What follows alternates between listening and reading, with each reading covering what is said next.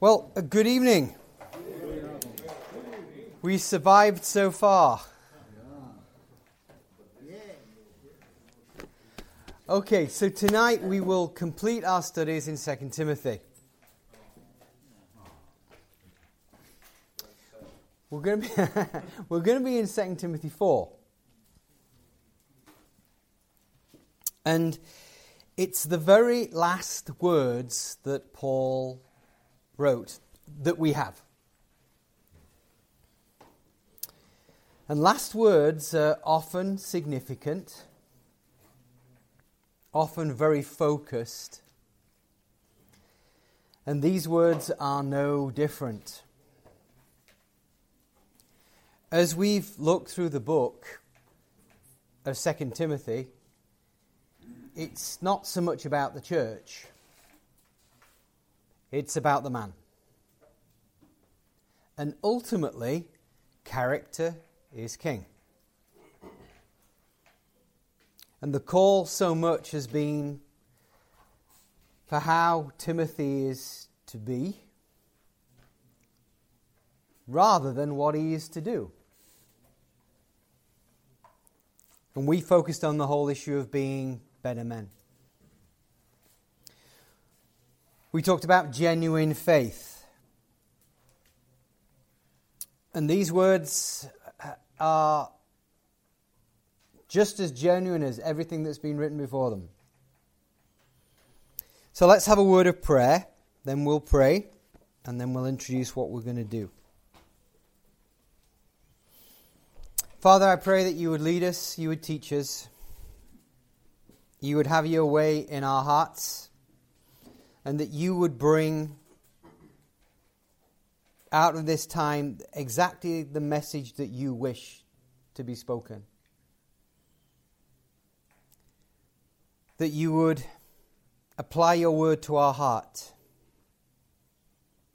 You would confirm the things you have already spoken to us. And once again, we might hear your voice. Lord, we pray that you would lead us and teach us by your Spirit, and that you would have your way in our hearts. For we ask these things in Jesus' name. I want to read to you the first eight verses of chapter 4. I charge you therefore before God and the Lord Jesus Christ, who will judge the living and the dead at his appearing in his kingdom. Preach the word. Be ready in season and out of season. Convince, rebuke, exhort with all longsuffering and teaching. For the time will come when they will not endure sound doctrine, but according to their own desires, because they have itching ears, they will heap up for themselves teachers who will turn away their ears from the truth and be turned aside to fables. But you be watchful in all things, endure afflictions, do the work of an evangelist, fulfill your ministry. Let's hold it there, actually. A lot of what we've seen so far has been about Timothy's character and the exhortations and the encouragement have been to be men of character. There are eight commands within the verses that we've just read. Eight commands that are really about this is what you need to do. No longer just about what you need to be, but these are the things that you need to do. All eight of these commands are commands. They're not good advice. I mean, they're great advice, but they are not simply advice. They are not statements that we can consider and reject as a matter of opinion or choice. They are commands. and one has to hold them in the light and the weight of that very fact.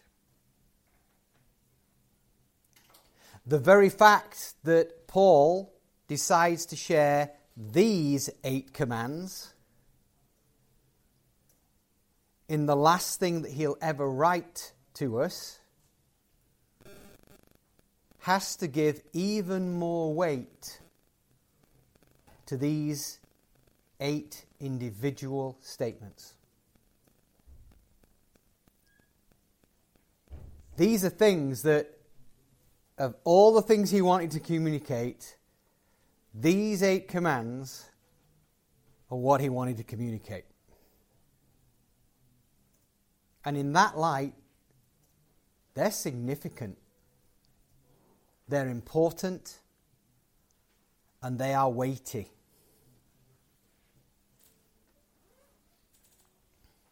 He begins by saying, I charge you therefore before God and the Lord Jesus Christ. He uses a legal term. It's this idea of standing before a judge a witness and commanding, solemnly commanding you to do something. So there's an accountability. It's like a judge saying, You need to do this. It carries a weight and it carries an authority. These are not good ideas, these are significant things.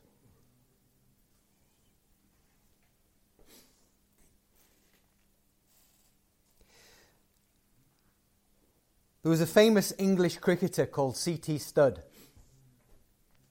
Cricket may not be your game, though Holland does have a team. Yes. yes. See, I know that. You should know that. You're Dutch. They wear orange. You should know that too. Yes, not surprisingly. Um, and C.T. Studd went to Cambridge. He actually was the captain of the Cambridge team, and he was the captain of the England team. And he's actually so significant that his name is on a trophy called the Ashes, which still to this day, England and Australia fight over every now and again. And he gave it all up to be a missionary in China. And what he said was this He said, Only one life, soon it is past. Only what's done for Christ will last. A man who was at the height of sporting greatness in his own country gave it all up, went to China.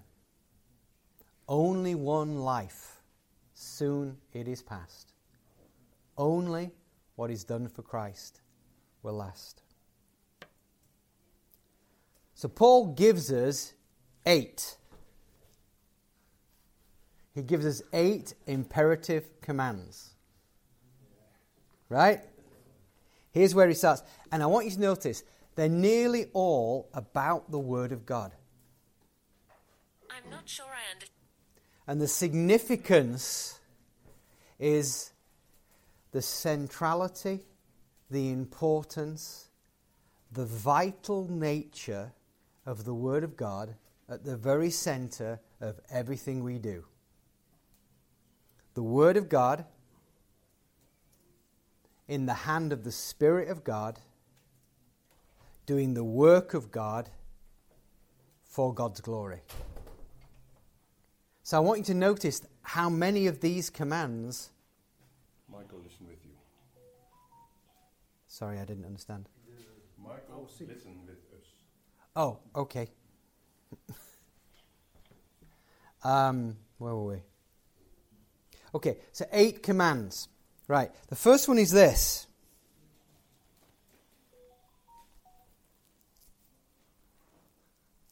Preach the word.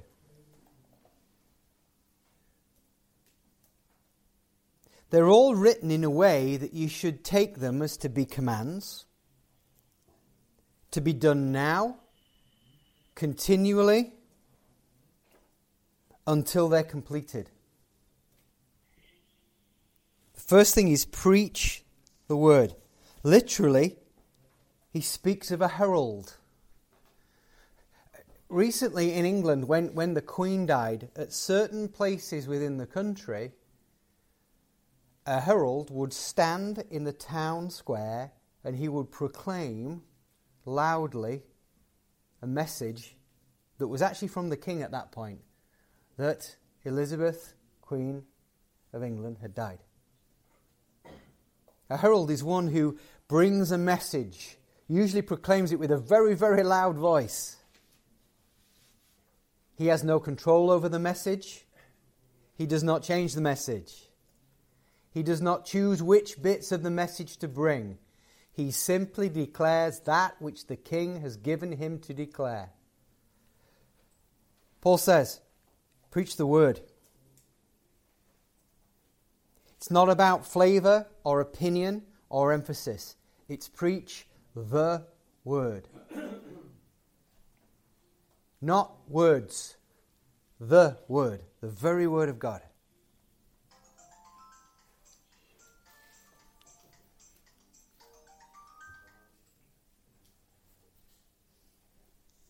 Second command be ready. It's the picture again of a soldier. It's the, it's the idea of staying at your post. Don't leave that post.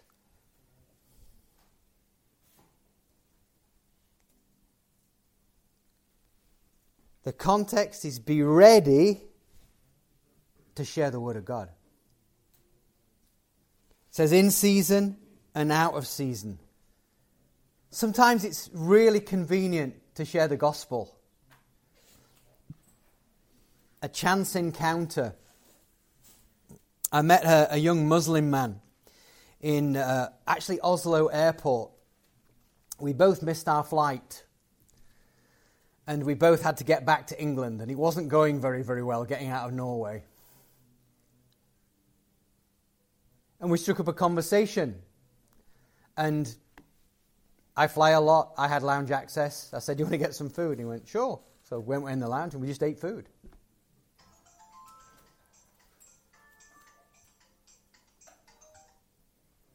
And he asked me what I did, which was an interesting moment.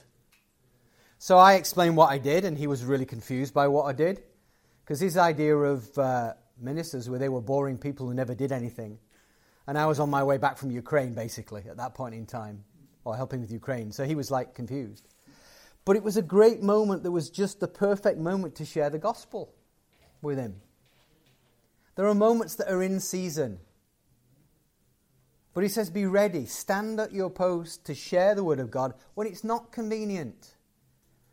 You're walking out the door because you have to make a meeting. And all of a sudden, somebody rings you up and, and they say, Will you tell me about Jesus? why now? It's not convenient. We're told in season and out of season to be ready. Sometimes it's not convenient to serve the Lord, to even preach the word. Will we choose to determine service by convenience? We do but we shouldn't. Command again be ready, standing at your post to share the word of God. The third one, it says convince. It literally means to persuade people with the word of God. now, the context here and of all these isn't really the non believer strangely enough. It's actually not that you should, I mean, share the, the word of God with the unbeliever, absolutely. But the context here really is to the believer and the people of God. Preach the word. Be ready to share the word in season, out of season. Convince, persuade people to follow the Lord on the basis of the Word of God. Fourth command rebuke. It means to correct people. We get a unique opportunity with one another and the brethren around us to interact with one another in the Word of God. One of the reasons for doing groups this, this last couple of days, and there's a lot of reasons, is it's, it's cool, it's ministry to get men together in the Word of God, talking about the Word of God, helping each other with the Word of God to grow in the Word of God. It is so fruitful. It is so important. And we have to kind of practice getting better at it. That's why we have groups. And the group I was in, I know what yours like, was, was great. And I'm sure it was much better than yours.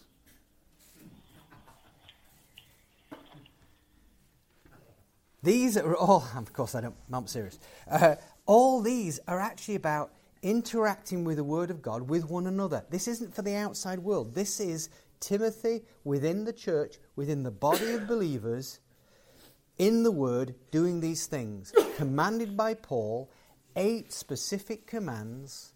That's the last thing that he wants them to hear. Preach the Word. Be ready, in season and out of season. Convince, rebuke, then exhort. And this is one of those, those kind of great biblical words that we kind of know, but we really don't know what it means. It's exactly the same word that's used to describe the Holy Spirit when he's called the Comforter.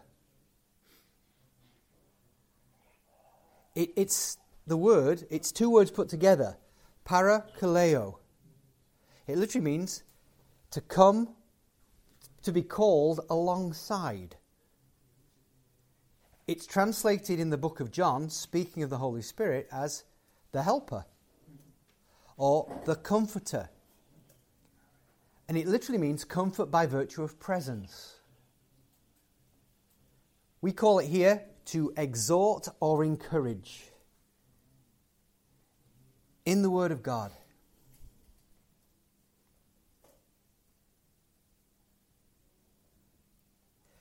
I encourage you to be people who bring the Word of God into a conversation. Encourage people with a promise, a thought, a scripture. And look what he says. He says, exhort with all long suffering and teaching. So this isn't about unbelievers, this is within the context of the believers. Exhort with all long suffering. Sometimes encouraging one another is an ongoing, long term process.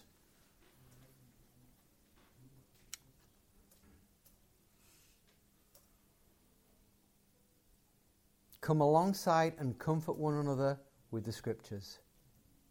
Continually and teaching. Those are five of the eight commands. He now tells us why. For the time will come where they will not endure, this is verse 3, sound doctrine. But, but according to their itching ears, they will heap upon themselves teachers, and they will turn away their ears from the truth and be turned aside to fables. There's going to be a time where people, and again, we're talking about in the context of the church, right? The context of believers. I can live with it. It's fine. I can live with it. And it's. Here's the thing, guys. This is probably singly one of the most important things you're going to hear. So there's going to be every possible interruption to your focus on hearing about the singular importance of the Word of God. I mean, everything's going to go nuts. We're, going to get a kangaroo's going to run through in a minute wearing a, wearing a skirt, singing the Star Spangled Banner. It just anything to distract you. Okay, so can we can we get the distraction out of the way? Yeah? This is so important. Right back in the garden, the primary attack of the enemy was did God say? Did God really say? It was an attack upon the very Word of God. The singular importance and value of the Word of God in who we are, what we do, and how we live, and how we minister can never be underestimated.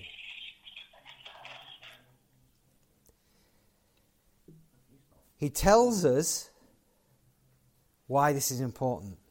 There'll come a time when people, and this isn't the unbeliever, this is the believer, will not endure sound doctrine. That word means healthy doctrine. Literally, they'll get, make teachers that will say the things that make them feel happy.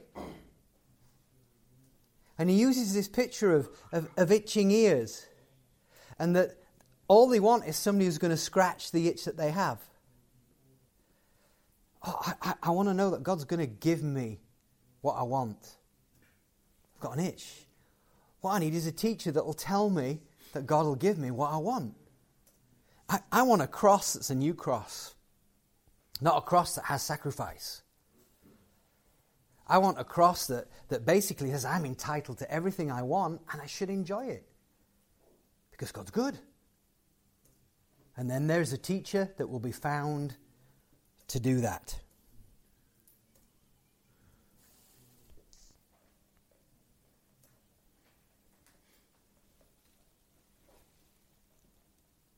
In verse 4 it says, But according to their own desires, or verse 3, sorry, they have itching ears. They will heap up for them teachers who will turn away their ears from the truth and be turned aside to fables.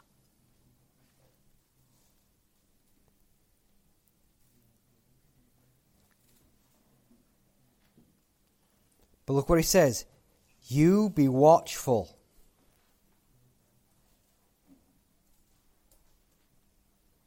Interesting enough, that's actually not one of the eight commands. You think it should be, don't you? But it isn't. He goes back, sixth command endure hardship.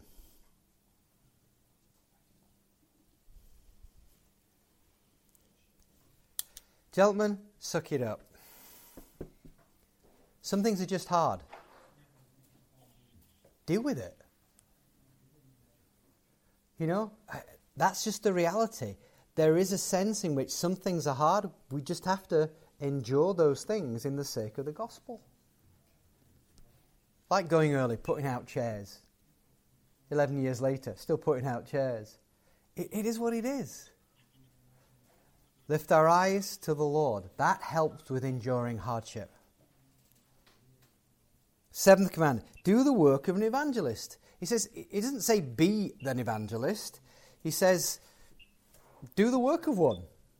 What does an evangelist do? He shares the good news. Whenever that opportunity is there, he shares the good news. This is the outward facing command. All the commands so far have really been about the context of the body within the body.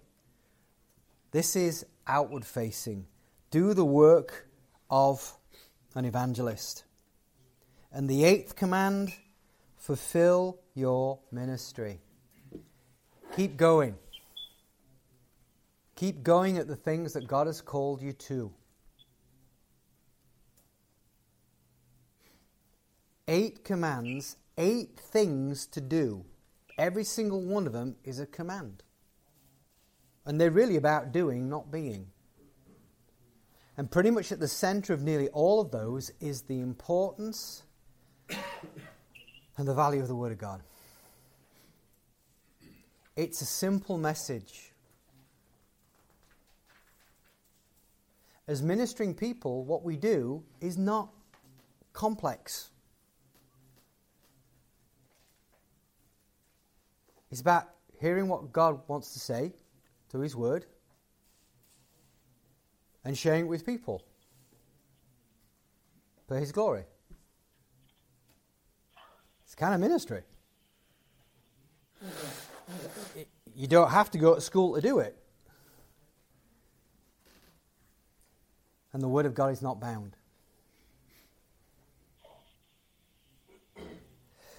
At this point in the chapter, we're going we're to see just an extraordinary thought. Because now's really, Paul's going to talk about himself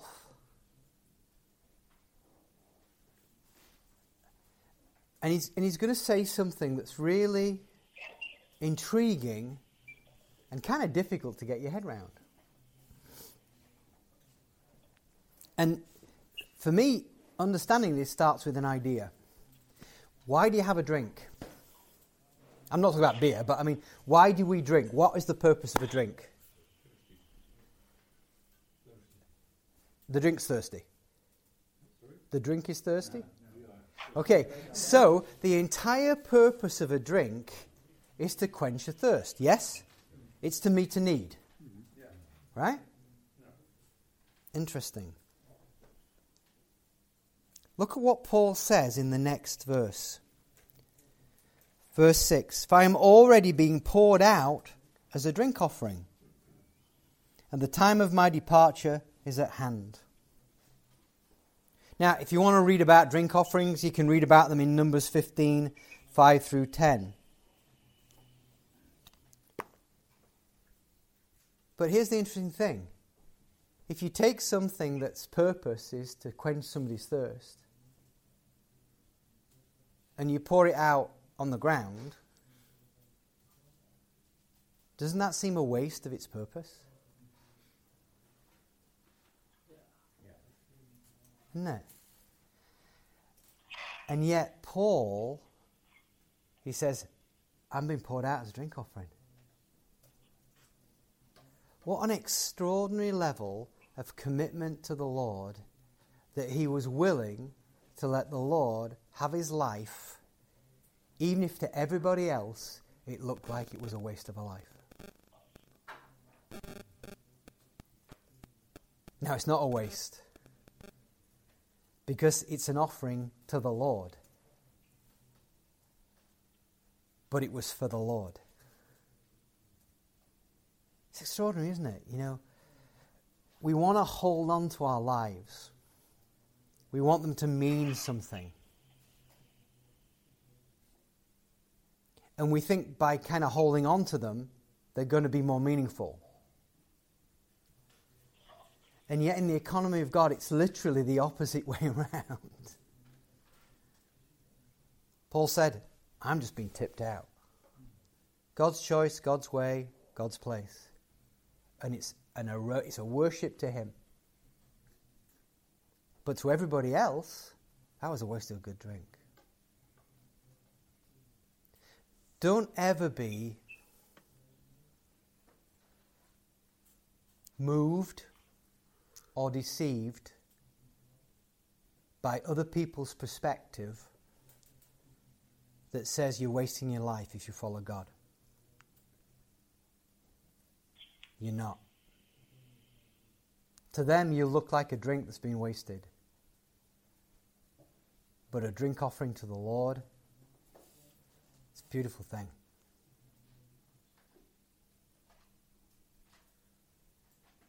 Paul's now going to make some amazing statements, looking back at the action of his life. He's going to say words that, in many ways, are very famous words to us. In verse 7, he says this I have fought the good fight, I have finished the race, I have kept the faith. Finally, there is laid up for me the crown of righteousness, which the Lord, the righteous judge, will give to me on that day, and not only to me, but also to those that love his appearing. He makes three I statements, all about his past. He says, I have fought the good fight. It's a Greek word that is only used seven times in the entirety of the Bible. Five of the seven are used by Paul. It's the Greek word agonizomai, from which we in English would get to agonize or have agony. It has four meanings. It means to enter a contest, like the Olympics. It means to fight with an adversary. It means to struggle with difficulty and danger. It means to strive with zeal to win something.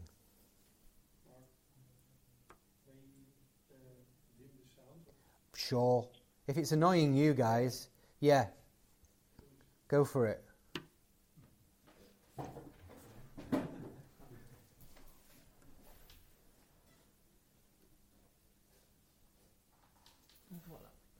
Voila. I have fought the good fight. I mean, literally, like contending in the Olympic Games. That's how Paul has viewed ministry. I have fought a good fight. It's the word kalos, it means noble. A noble fight. He says, I've finished the course. It's exactly the same thing that Jesus said on the cross when he said, Tetelestai, it's finished. It's what Paul says, Tetelestai, it's finished. He's finished his race. We're going to come back to that in a minute because there's something I want to say about specifically. The third thing he says, I have kept the faith. Now, this isn't about him saying, I've been faithful. It actually means I have watched over and kept the faith safe. He has been true to keeping the Word of God safe, that it might be preached. And with that, the Lord will reward him.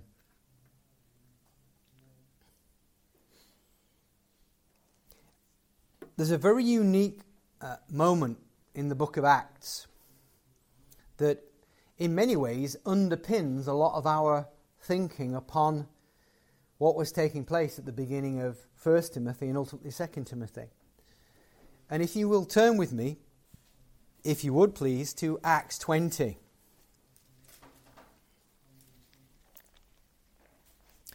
And there's really a lot. Of, there's a lot of reasons to look at this particular passage. I'm just going to pull out two that I think are relevant to us at this point in time. But what you need to know is that in Acts 20, verse 17, Paul calls the elders of Ephesus to him that he might speak with them. So these are the elders of the Ephesian church. This is ultimately where Timothy will pastor. And ultimately, the place where 1st and 2nd Timothy are written to, with Timothy there.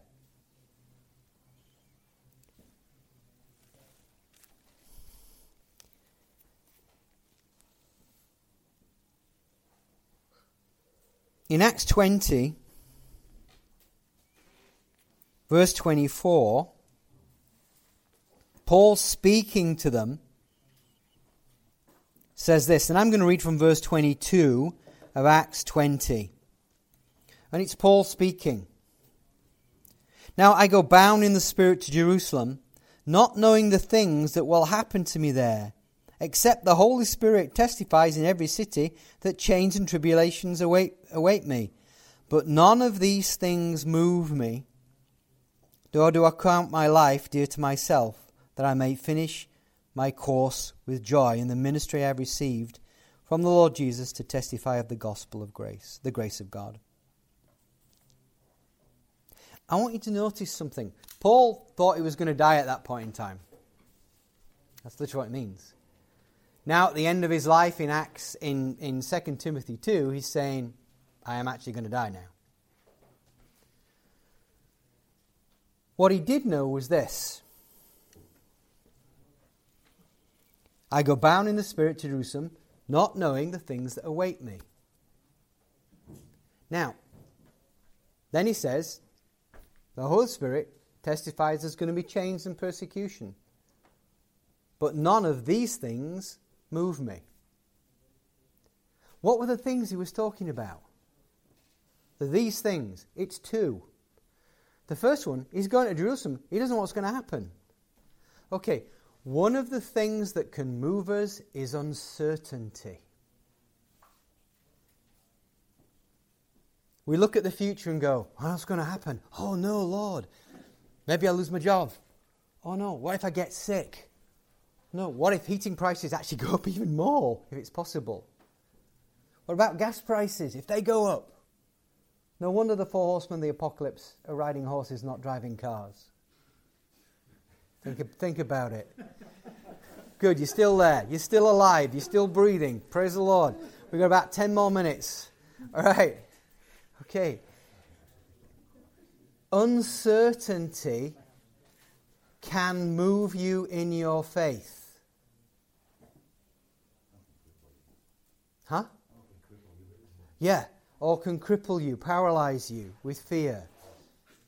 That was the first of these things. The second was the Holy Spirit testifies there's going to be change and persecution. Now, if, if there's things I don't want to know about, it's how bad it's going to be. And I don't want the Holy Spirit to say it because if he does, I know it's true. That's not helping. Two things that could have moved Paul was uncertainty and was knowing that there would be hardship attached to the ministry. But he says, None of these things move me. And why? I, for me personally, I think the reason why is because in verse 24 it says, None of the things move me, because I do not my count my life dear to myself, that I might finish my race with joy.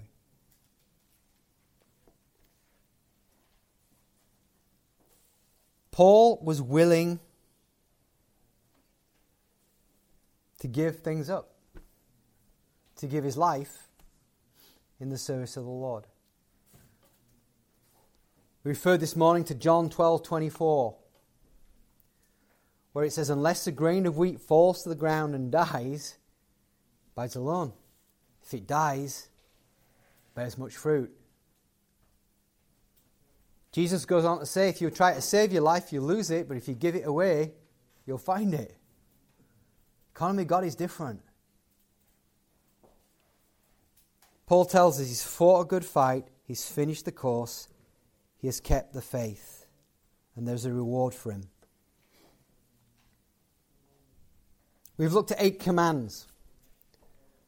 We've looked at the pouring out of Paul's life. There's one more lesson I want to finish with. And it's a sad lesson about love. Strange, you can have a sad lesson about love. But it's a sad lesson about love. Just reading back in 2 Timothy. Be diligent come to me quickly. This is verse 9. For Demas has forsaken me, having loved this present world, and has departed for Thessalonica. Crescens from Galatia, Titus for Dalmatia. Only Luke is with me. Get Mark and bring him with you. He is useful for me for the ministry. Tychicus I have sent to Ephesus. Bring the cloak that I left with Carpus at Troas when you come, and especially the parchments. Alexander the coppersmith did me much harm. May the Lord repay him according to his works. You must also be aware, for he has greatly resisted our words. A mighty first defence, no one stood with me, but all forsook me, and may it not be charged against them. But the Lord is faithful and stood with me. The Lord stood with me and strengthened me, so that the message might be preached fully through me, and that all the Gentiles might hear. Also I was delivered out of the mouth of the lion. The Lord will deliver me from every evil work and preserve me, preserve me for his heavenly kingdom. To him be glory forever and ever. Greet Priscilla, Aquila, house of Onesiphorus, Erastus, stayed in Corinth, but Trophimus I have left in Miletus sick. Do your utmost to come before winter. Eubulus greets you as well as Pudens, Linus, Claudia, and all the brethren. The Lord Jesus Christ be with you. Spirit, grace be with you. Amen. I wanted to finish it, but I want to comment on a, a sad expression of love. Look at the man, Demas, one of Paul's associates. He's mentioned in Colossians 4, verses 12 and 14.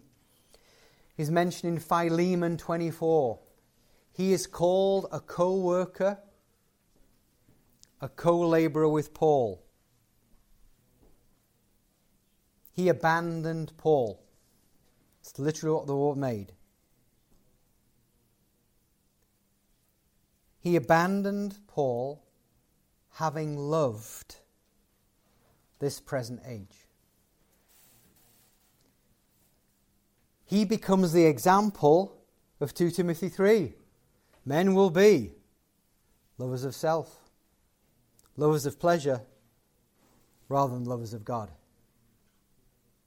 And here we have an unfortunate example and expression of that in a man called Demas. It's written in this way continually loving this present age. He forsake, he forsook Paul. When it says he loved the world, he uses a unique, one of the unique words for love in the Greek language. It's the word agape. It's a word that means to give yourself in self sacrificial love without any thought of gaining anything in return. It's normally associated and often associated with God's love for us. Jesus gave himself sacrificially for us with no thought of benefit. But it's not solely used in that context. And here we have a person who sacrificially gave himself loving this present age with no thought of return.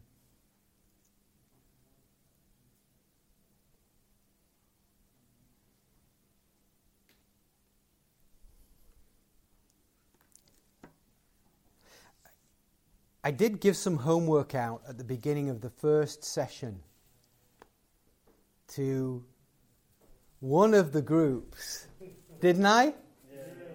Yeah. What was the homework? How many times, in how many books was Ephesians, Ephesians were called? How many messages there were, were to Ephesians? Yeah. How many individual pieces of scripture were written to Ephesus? Who served the Ephesian church? And who served the Ephesian church? Okay, so this is where you get to contribute. So I'm going to keep you awake for the next five minutes while we transition to the next thing. So, how many pieces of scripture were written to the Ephesian church, or in the context of the Ephesian church? Ooh, we have a five. five from Zonda. We have two from. Oh, is that another two, or just two, or are you? Just two. Oh, wow. Scary. I got a different figure from Stan. I'm trying to keep it exciting. Oh, okay, that's good then. Okay. Whew. Okay. So, any any any any differences between two and five? Three or four? You guys are just guessing now. Fish and chips. Okay, so we'll come back to that in a minute because the bit of suspense is necessary. Now, so who were the people who pastored the Ephesian church through its history? Yeah. Sorry, I didn't hear which one. We speak in Dutch. You should be doing better than I am. All right. So, John, the apostle, he was one of the guys who passed the Ephesian church. Who else? Paul. I mean, some of this stuff is really obvious. You should have got it by now. Paul. Timothy. Okay. So, talk about rock star pastoral staff. Paul the apostle. Timothy. John the Apostle. How many pieces of, of scripture written to the Ephesian church? Nope. Con, in the context of the Ephesian church. In context. Yeah, and Revelation twelve. Ephesians, one to Timothy and Five, isn't it? Another two. So you have Ephesians, yeah. First Timothy, Second Timothy. Yeah, yeah, right. Makes sense. First John, Second John, Third John, and Jesus in the book of Revelation. What's my point? You have a church that had kind of like the best pastoral staff anybody in the world in history could have had. Right? Paul the Apostle, Timothy, John the Apostle. You have more pieces of Scripture individually written to that church and its context than any other place in the Scripture. And what did Jesus say to them?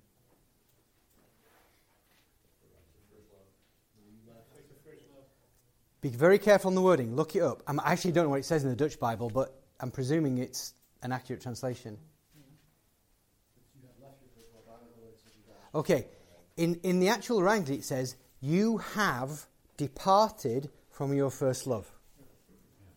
So it's not, it's not like left, it's not, it's not like sort of like forgotten it.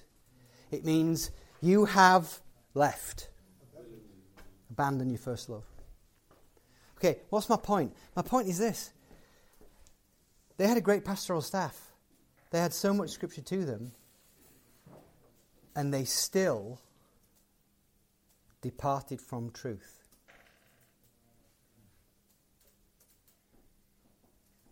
The entire message of 2 Timothy is one of character is king, be better men. It's about genuine faith. And we can be moved from that. Sometimes we are. We need, as it says in chapter 2, to be made strong in the grace, to be empowered and filled by His Spirit. We spent a lot some time talking about that last night. There are many things for us to be in this book. And there are many commands, as we've seen in chapter 8, for us to do. It requires us to change. And we bend to God's will, not the other way around. We bend to the truth of Scripture, not the other way around. I, am going to close in prayer, and at that point, Pastor Stan's going to come and he's just going to lead us in a time because we need to respond to the things that God has said to us and spoken to us throughout this weekend. And I know it's tired, I know it's warm, and I know all that stuff, and I know there's a million reasons why we shouldn't give focus to this, but we need to. I want to put one thought before you. In Matthew 7, about verse 24, Jesus teaches a parable. It's a parable that every Sunday school knows. It's about two men who build. There's a wise man and there's a foolish man. The wise man builds upon a rock, the foolish man builds upon the sand. Now, if you look at the parable, it's fascinating because there are so many similarities between the two men. They both build, they both encounter storms. We're told it's, it's about our relationship to the Word of God. And Jesus makes the point that he who hears my word and does it is like a man who built his house upon a rock. The foolish man hears and understands, but doesn't do. So here's the thing. The Greek word for hear there is akouo. It means to understand. So it's not just a sound, it means like, oh, I get it. So at what point does a foolish man become a wise man? It's not when he hears. It's not when he understands. Because if you look at the man who built his house upon the sand, he heard and he understood. The single defining characteristic between foolish and wise is doing the Word of God. It is not hearing and understanding, though we need those. It is hearing, understanding, and doing the Word of God. So we have a choice as we leave this place, as we take the time over the weekend of do we want to be foolish? Do we want to be wise? And there's only one defining thing that makes a difference there. See, knowledge has to be applied.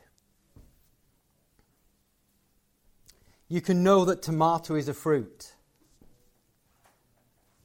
Wisdom is you don't put it in fruit salad. Think about that. thank you. Bit slow, but thank you. Right? So, guys, we got to do.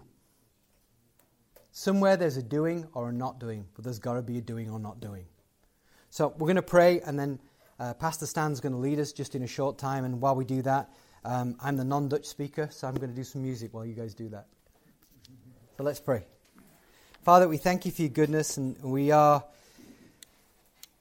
so aware of it's warm, we're tired, it's been a busy time, we're so aware of distractions. But Father, we pray that you would continually bind from this place anything that is not of you. That you would have your way truly in our hearts. That as we spend time, some time waiting upon you, that you would have your way in our hearts. We ask these things in Jesus' name. Amen.